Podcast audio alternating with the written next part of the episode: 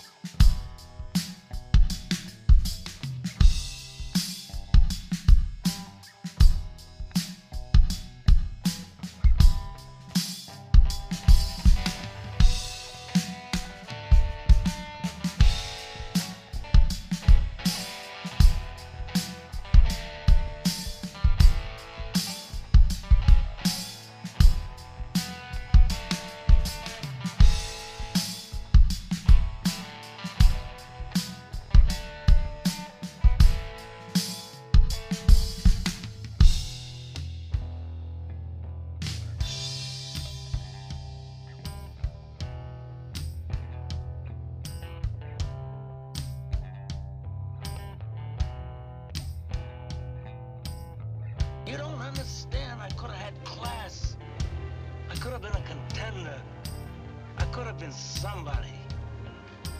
Instead of a bum, which is what I am. Let's face it.